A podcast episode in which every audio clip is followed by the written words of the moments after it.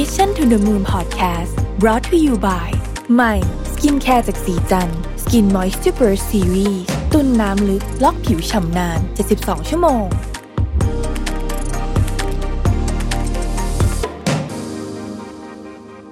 สวัสดีครับยินดีต้อนรับเข้าสู่ Mission to the Moon Podcast นะครับคุณอยู่กับประวิทย์ หาญอุตสาหะครับวันนี้จะมาชวนคุยเรื่องของ Brand Loyalty นะฮะว่าในยุคที่ Brand Loyalty มันสร้างยากซะเหลือเกินเนี่ยเราจะทำยังไงดีเพราะว่าการมี Brand Loyalty เนี่ยทำให้เราสามารถที่จะลงทุนกับเรื่องของการทำ branding เรื่องการตลาดอะไรเนี่ยแล้วมันคุ้มค่าแล้วมันเป็น competitive advantage ที่แข็งแรงมากแต่ยุคนี้เนี่ยแหมเรื่อง Brand Loyalty เนี่ยเป็นเรื่องที่น่าสนใจน่าพูดคุยกันมากเพราะว่าเวลาเราไปอ่าน research paper ต่างๆจะพบว่าผู้คนเนี่ยมีความloyal กับแบรนด์น้อยลงมากๆนะครับนอกจากบางแบรนด์ที่เขาแข็งแรงมากจริงๆซึ่งอันนี้นับนิ้วได้เลยนะครับในข้อมูลจากการวิเคราะห์ทางการตลาดเนี่ยแบรนด์มีโอกาสขายให้กับลูกค้าใหม่เนี่ยเพียง 5-20% เท่านั้นแต่มีโอกาสขายให้กับลูกค้าเก่ามากถึง 60-70% และการหาลูกค้าใหม่นั้นต้องลงทุนและใช้ความพยายามมากกว่าการหาลูกค้าเก่าหลายเท่าทีเดียวนะครับดังนั้นในโลกธุรกิจเนี่ยลูกค้าเก่าคือกลุ่มที่ทำรายได้และสร้างกำไรให้เราอย่างแท้จริงเราจึงต้องหาวิธีการมัดใจคนกลุ่มนี้ให้กลับมาใช้บริการจากเราอีกนับแต่เกิดการระบาดของโควิด -19 มาเนี่ยเราพบว่าผู้บริโภคมากกว่า 75% มีพฤติกรรมการซื้อที่เปลี่ยนไปนะครับและผู้บริโภคจำนวน 79% คิดว่าจะเปลี่ยนแบรนด์หรือว่าเปลี่ยนพฤติกรรมการซื้อสินค้าไปเรื่อยๆเมื่อบวกกับสถานการณ์การแข่งขันของแบรนด์ต่างๆที่เพิ่มมากขึ้นที่ขยันออกสินค้าและโปรโมชั่นกันอย่างดุเดือดนะครับก็เป็นที่แน่นอนว่าเมื่อตัวเลือกสินค้าเนี่ยมันมีมากขึ้นจากสมัยก่อนผู้บริโภคก็มีโอกาสที่จะเลือกสินค้าตรงกับความต้องการตัวเองแล้วก็มีช้อยส์มากขึ้นด้วยนะฮะเพื่อรับมือกับความต้องการของผู้บริโภคที่เปลี่ยนแปลงอยู่ตลอดเวลาที่อาจจะเทใจไปซื้อจากร้านอื่นจากแบรนด์อื่นเนี่ยการสร้าง Brand Loyalty หรือว่าความภักดีของลูกค้าที่มีต่อแบรนด์เนี่ยนะฮะจะเข้ามามีบทบาทสำคัญที่จะผลักดันให้แบรนด์ของเราเป็นแบรนด์ที่ยืนหนึ่งในใจลูกค้าได้นะครับโดยกลยุทธ์ในการสร้าง Brand Loyalty เนี่ยมีอยู่8ข้อด้วยกันนะครับเราดูกันว่ามีอะไรบ้างข้อที่1ให้สิทธิประโยชน์และแลกคะแนนหรือของรางวัลที่มีความยืดหยุ่นมากยิ่งขึ้นนะครับหลายบริษัทคงคิดว่าเราก็ทำอยู่แล้วนะไอ้แลกคะแนนเนี่ยแต่จริงๆเนี่ยกลยุทธ์แลกสิทธิประโยชน์เนี่ยสามารถเพิ่มยอดขายได้ถ้าทำอย่างเข้าใจจริงๆนะครับการที่แบรนด์ตัดสินใจทำเรื่องนี้เนี่ยนะฮะอย่างเข้าใจเนี่ยเป็นสิ่งที่ดีแต่ว่าบางแบรนด์เนี่ยลดสิทธิประโยชน์นะฮะอันนี้เนี่ยเกี่ยวกับการตัดสินใจซื้อโดยตรงในช่วงนี้คือช่วงนี้มีหลายแบรนด์อาจจะลดสิทธิประโยชน์เรื่องโควิดด้วยนะครับเช่นเรื่องของสายการบินต่างๆพวกนี้เนี่ยนะฮะการลดสิทธิประโยชน์เนี่ยส่งผลเสียต่อธุรกิจมากเลยนะฮะเพราะฉะนั้นเนี่ยเรื่องนี้ต้องมีความยืดหยุ่นพอสมควรนะครับ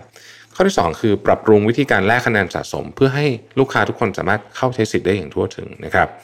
ไม่ว่าเหตุผลของการไม่ใช้สิทธิ์ของลูกค้าจะเป็นอย่างไรเพราะว่าอาจจะลืมว่าเป็นสมาชิกของรางวัลไม่น่าสนใจหรือว่าข้อกำหนดเยอะเกินไปยุบยับเกินไปเนี่ยนะครับการที่ลูกค้าไม่ใช้สิทธิ์แลกคะแนนสะสมเนี่ยดูเหมือนจะเป็นประโยชน์ต่อแบรนด์นะฮะเพราะแบรนด์ไม่ต้องการขายสินค้าในราคาที่ต่ำกว่าสิทธิประโยชน์ที่มอบให้กับลูกค้าแต่ความเป็นจริงแล้วเนี่ย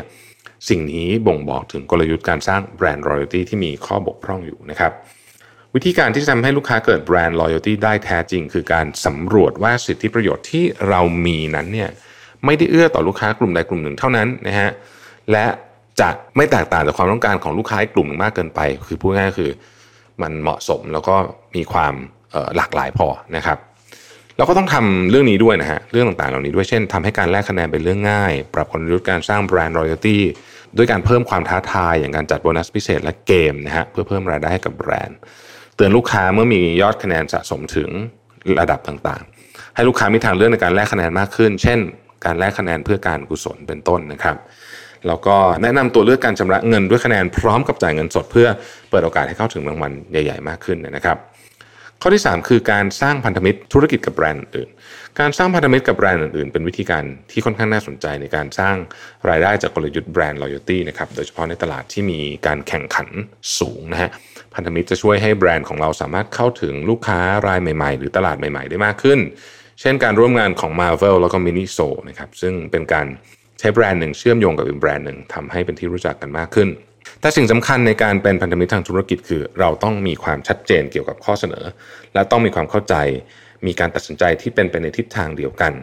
เพื่อหลีกเลี่ยงความผิดพลาดต่างๆที่อาจจะเกิดขึ้นได้ ทำให้เราต้องคำนึงถึงปัญหาเหล่านี้ไว้ก่อนผ่านการถามคำถามเหล่านี้นะครับเช่นรายการแลกรางวัลของเรานะฮะมีสินค้าหรือบริการที่มีคุณค่าต่อลูกค้าหรือไม่เรามีสิทธิประโยชน์หรือส่วนลดที่สามารถทำผ่านช่องทางอื่นได้หรือไม่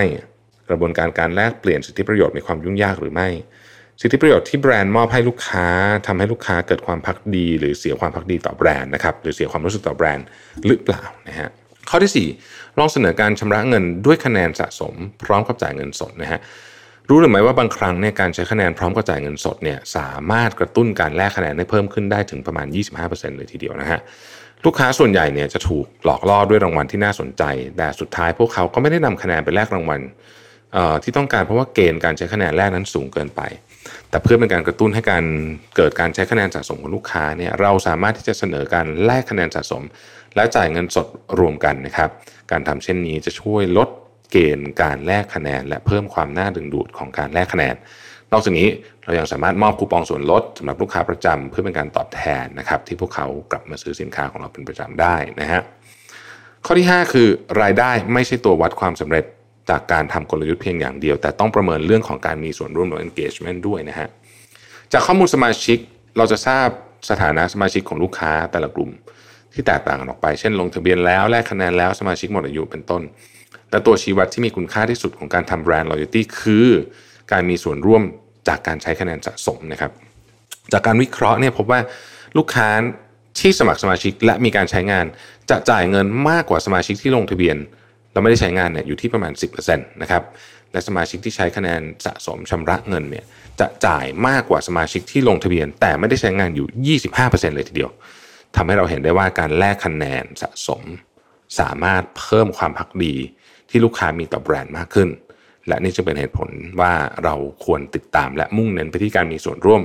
ในการใช้คะแนนสะสมนะฮะมากกว่าการวัดแค่ปริมาณสมาชิกเพียงอย่างเดียว6คือการแบ่งกลุ่มตามพฤติกรรมลูกค้าการแบ่งกลุ่มตามพฤติกรรมลูกค้าเนี่ยจะช่วยให้เรามั่นใจว่าการทำกลยุทธ์ของเรา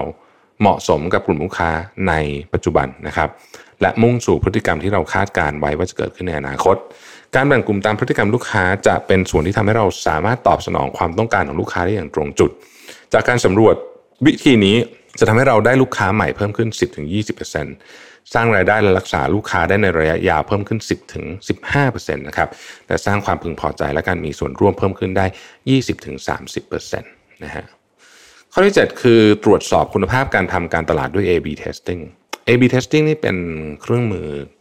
ที่ทรงพลังมากนะฮะในการวัดว่าวิธีคิดของเราเนี่ยถูกต้องหรือเปล่านะครับซึ่งมันสามารถทำให้เราได้ผลเป็นฟีดแบ็กเนี่ยทันทีนะฮะอะไรไม่เวิร์กก็จะได้ทิ้งไปอะไรเวิร์กก็จะได้ทำต่อเช่นการทำการตลาดผ่านอีเมลนะครับที่ต้องบอกว่ามีผู้ใช้จำนวนมากและเป็นช่องทางที่สร้างผลตอบแทนดีมากที่สุดอันหนึ่งในการลงทุนนะครับโดยสร้างรายได้เฉลี่ยเนี่ย$38จากการลงทุน$1นะฮะจากการวิเคราะห์แคมเปญ A/B test your email หรือใช้ A/B testing เพื่อทดสอบการทำการตลาดผ่านอีเมลพบว่าภาษาและโทนที่ใช้เวลาในการส่งและรูปภาพที่แตกต่างกันต้องทดลองว่าอะไรเหมาะกับลูกค้าของเราเนี่ยสามารถเพิ่มอัตราคลิกนะฮะได้ 15-30% นะครับเพราะฉะนั้นเราจึงควรวัดนะฮะแล้วก็ต้องไม่คิดเอาเองต้องเอาผลจากลูกค้าจริงๆมาเป็นตัวตอบนะครับข้อที่8ทำงบกำไรขาดทุนเพื่อประเมินนะฮะ